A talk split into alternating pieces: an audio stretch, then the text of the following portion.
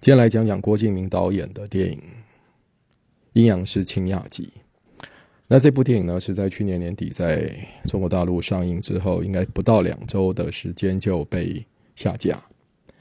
那不过还好，在大陆以外的观众呢，可以透过 Netflix 在今年二月的上架呢，来观赏到这部电影。那如果现在观众去 YouTube 或者是 Google 上面去，呃，搜寻任何关于《阴阳师清雅集》的的消息的话呢，大概首先都会跳出来的就是这部电影，呃，呃，涉嫌抄袭了漫威的电影《奇呃奇异博士》的这个新闻哦。那主要就是里面的有一个呃使用魔法的一个特效的场面哦，很明显的是直接抄袭了呃奇异博士的画面。不过如果再仔细搜寻的话，仍然是关于抄袭的新闻哦，讲的就是郭敬明在电影上映上映之前哦，受到遭受到了中国呃中国大陆一百五十位的影视的从业人员的抵制哦，因为他们觉得郭敬明长期的抄袭。哦，认为他，呃，不没有资格哦，继续的在电视上担任的各种评审啊、导师啦。哦，我想郭敬明最近做导师最有名的，应该就是在电在一个实境秀，呃，演员请就位里面呢，担任四位的，以导演的身份单位担任四位的导师之一。而坦白说，他郭敬明可以担任导导演。郭敬明以导演的身份坐在那里，对一些演员作为评评哦，看起来实在真的是很奇怪哦。因为老实说，郭敬明从来就不是一个很好的导演，他没有任何的作品在在在市场上真的受到肯定啊。那我如果没记错的话，那一集那个节目里面，另外三位导演是。呃，陈凯歌、尔冬升跟赵薇哦，这里面虽然赵薇其实呃也只导演过两部电影，甚至其中的第二部作品也是因为用了台湾演员赵代理人哦，最终导致这个电影整部都不能上映。不过无论如何，赵薇的仅有的一部电影《致第一部作品致青春》，其实是一个非常受到肯定的电影。同时，更不用说赵薇自己本身也是一个受到肯定的一个资深的演员，所以我想应该不会比较不会有人质疑赵薇坐在呃台下去对演员表现进行点评的这个资格哦。不过郭敬明的出现实在是非常的奇怪哦。那当然，我们也可以想得到啊，郭敬明是大陆所谓的自带流量的一个一个导演哦，有了他，可能我相信收视率会某种程度上的保证啊。好，那我们拉把故把这个事情拉回到这个《阴阳师清雅集》上面。那这部电影呢，是改编自呃日本的一个非常著名的奇幻作家梦枕魔的小说。呃，因为我自己没有读过梦枕魔的这个小说，就是《阴阳师》的这个系列小说，所以我并不太清楚到底这个清雅集这个故事有多少是呃。改编自故事的到底有多少的改编是多少的成分是来自于梦枕魔的原著小说？不过无无论如何，我们可以在这边先大概的讲一下《秦雅集》的故事哦。其实讲的大概就是四个，里面有四个主要的阴阳师哦，分别是。男主角博雅跟秦明，还有一个龙月跟贺守月四位阴阳师为主角，然后讲的一个故事。那这部电影其实，在上映之后啊，呃，我听到比较多的评论，除了比较严肃的评论会认为这个对这电影有比较大的呃批评之外哦，比较意外的是，很多人其实看完之后啊。呃，会说，哎，其实没有想象中的难看啊。我觉得这可能是源自于过去对于呃《小时代》系列的的印象，呃，特别是在台湾，其实《小时代》应该是郭敬明的电影唯一真正的可以正式在戏院让大家看到的作品。我想大家对郭敬明的电影大概都留留都是留在那个时间。那其实，呃。我会这样说哦，就是说，除非我们今天呃要把这部电影当成一个艺术片来看呢，那当然很显然的，呃，阴阳师千雅集他是不及格的。不过，当然我相信应该是不会有人这样了，因为这个电影的呃创作者是电影哦，电影的创作者，这个主要的创作者呃导演郭敬明哦，本来就不是一个呃原创性，不能说原创性高了，我认为其实他本来就是一个没有什么呃原创性的一个作者。我们若把导演当成电影的作者来讲话，他本来就。不是一个有什么原创性的作者，呃，从他的成名作《梦里花落知多少》开始啊，他就是抄袭这两个字带，就跟他自己跟郭敬明这三个字等于是完全的连接在一起。那除了《梦里花落知多少》是经过法院的判定哦，被正式判决必须要呃是一个抄袭的作品，必须要。呃，付给原作者的赔偿金，同时要正式道歉之外哦，其实之后我记得他的《幻城》，呃，也是有抄袭，记得是抄袭了一个日本的漫画，甚至还有抄袭了古龙的小说。然后他随后，我觉得台湾观众最知道的电影的《小时代》啊，《小时代》的电影三部曲，事实上，这《小时代》也是很明显的故事是来源于。故事出版前一年的美国的一个很红的青春的电视剧叫《Gossip Girl》，《Gossip Girl》台湾翻作“呃拜花边教主”，然后故事内容都很像哦，讲的就是纽约曼哈顿的一群少男少女哦，他们的情情爱爱的故事哦，这就是小大概就是小时代，几乎就是如此。那当然，郭敬明之后的绝迹。也是一样，都有这个抄袭的问题。那郭敬明但一向都是对面对这抄袭的问题，大约都是呃不予理会。那同时他有大量的粉丝就会出来告诉大家说：“你看抄袭又如何啊？啊，他就是写的就是比原作者好啊。”那其实郭敬明本来就不是一个善于去架构故事的一个导演，呃的作家哦。我想这可以从他后来的几部电影，他自行编剧的这个作品里面可以看得更清楚。那当然，毫无疑问的，秦雅集也有这个问题。哦，那郭敬明本来他的就是一个作家来成名的，而郭敬明比较擅长是他非常会用一种华丽的文字来营造一种氛围，将观众带呃将读者带到他想要带领读者进去的情境。那也是因为这样呢，所以我一直觉得呢，我们去看待《秦雅集》这部电影呢，其实用一种呃看待原创电影的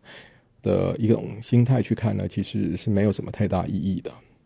那我必须要说，其实我自己也从来不喜欢用这种方式去看待电影，尤其我觉得《秦雅集》是一个非常明显的一个商业电影。我认为我们看待商业电影。当然还是可以去评价它的好坏，可是商业电影的价值并不见得一定就是根据它作品的好坏而来。我的意思是说，呃，它不一定是一部很好的电影，但是并不表示它对所有的观众来讲它都毫无价值。那我们如果要认真来说一下《秦雅集》这部电影的话，其实它大概就是主要的架构。大约就是讲了几个角色之间的关系，哦，有男主角，啊，两位男主角，这个博雅跟秦明之间的，OK，友情的关系。如果我们把它当成友情的话，那也讲的也有博雅的师傅，哦，跟这个公主方月之啊，博雅的师傅跟啊对，跟公主方月之间的爱情。那当然也有讲博雅跟师傅之间的师徒的情，师徒的感情，呃，甚至有讲到博雅跟，哦不对，是秦明，秦明跟他的这个四呃四四神之间的这种，这算什么关系呢？不知道，哦，他有各种不同的关系。其实故事说起来，并不是一个很单调的故事，如果跟之前的《小时代》比起来的话，可是我想这就是。呃，这部电影比较终极上面的故事上面的问题，就是因为他想要讲的东西太多，可是呢，没有任何一段呢是讲得清楚的。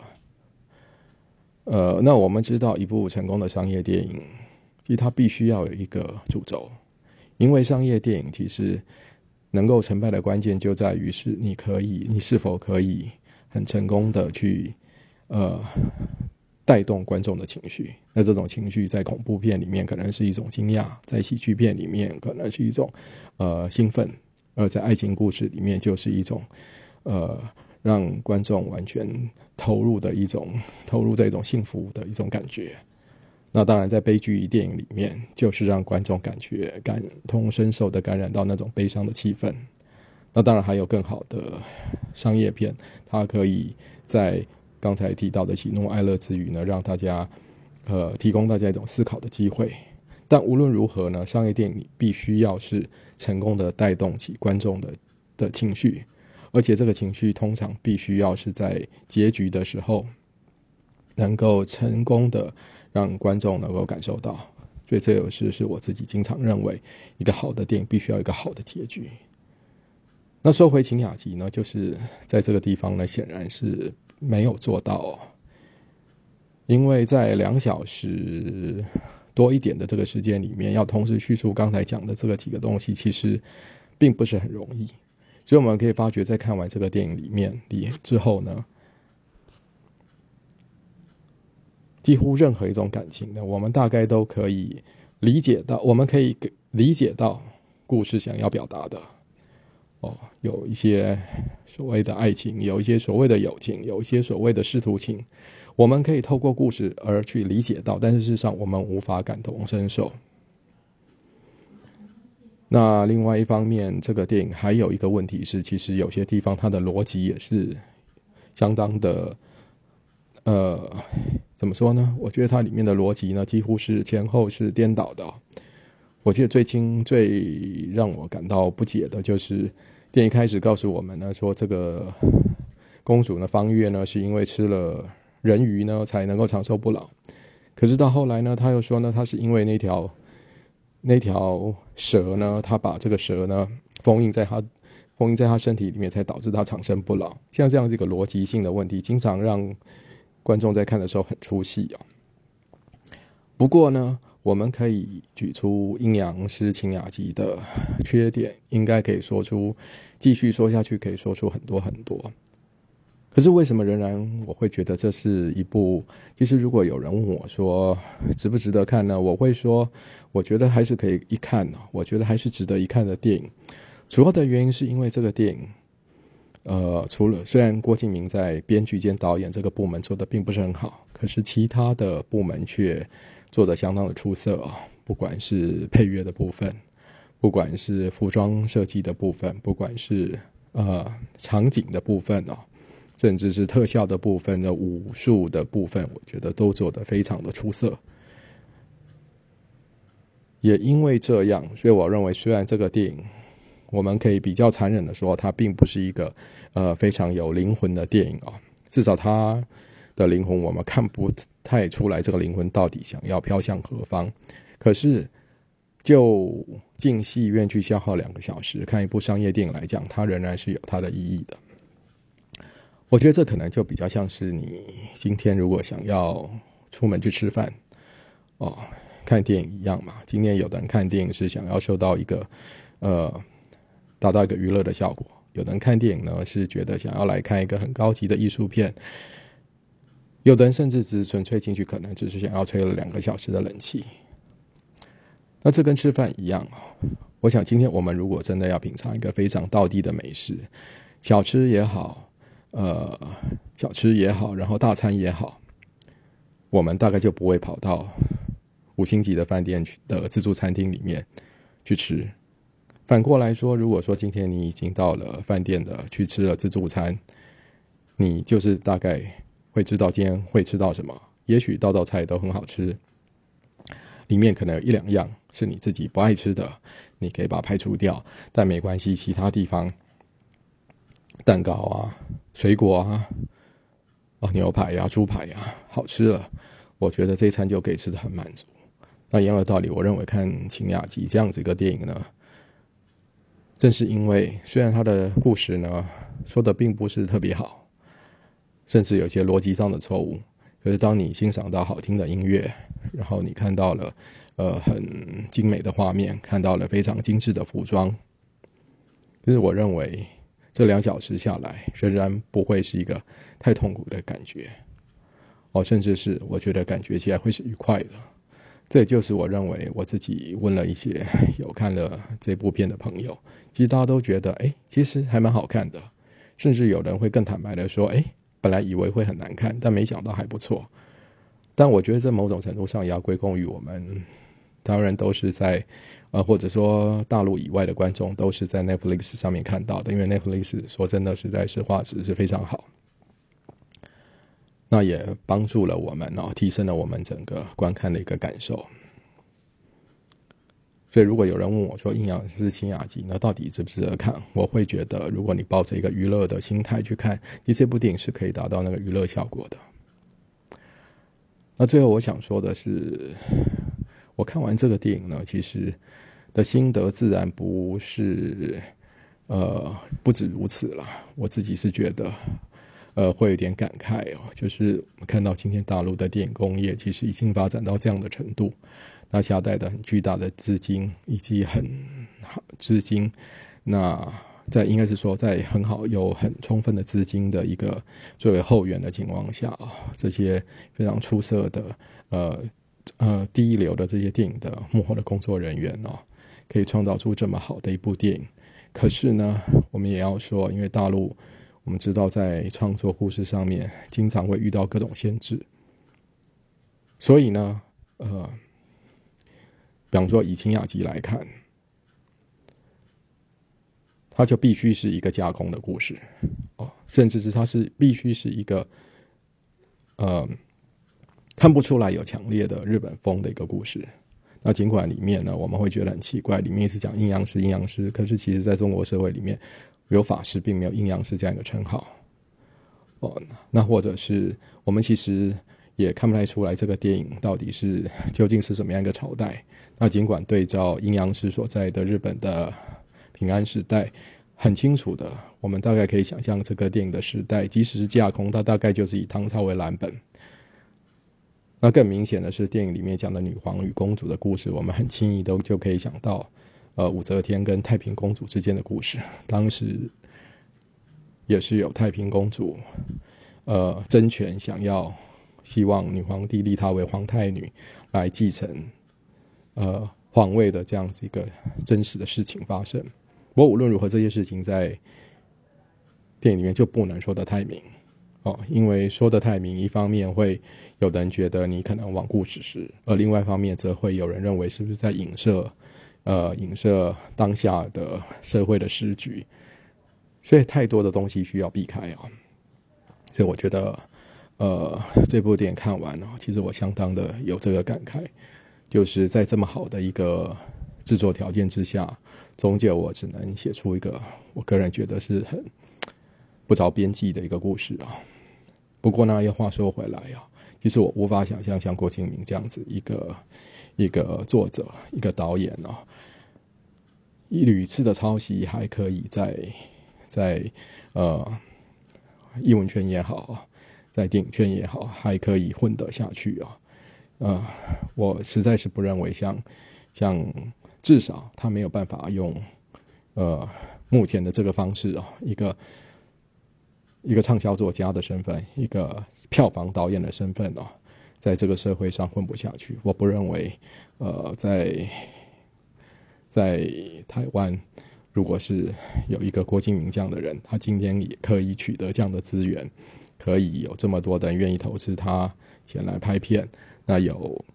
电视节目愿意把他当一个，呃，跟像啊，把他跟有像陈凯歌这样一个德在坎城得过金棕榈的这个导演哦。把他坐跟他坐在一起，在那边品评演员。我不认为台湾会有节目这样找他，但无论如何，这就是很，这就是中国大陆一个非常特殊的地方哦。嗯，以后有机会可以就这个部分多谈谈。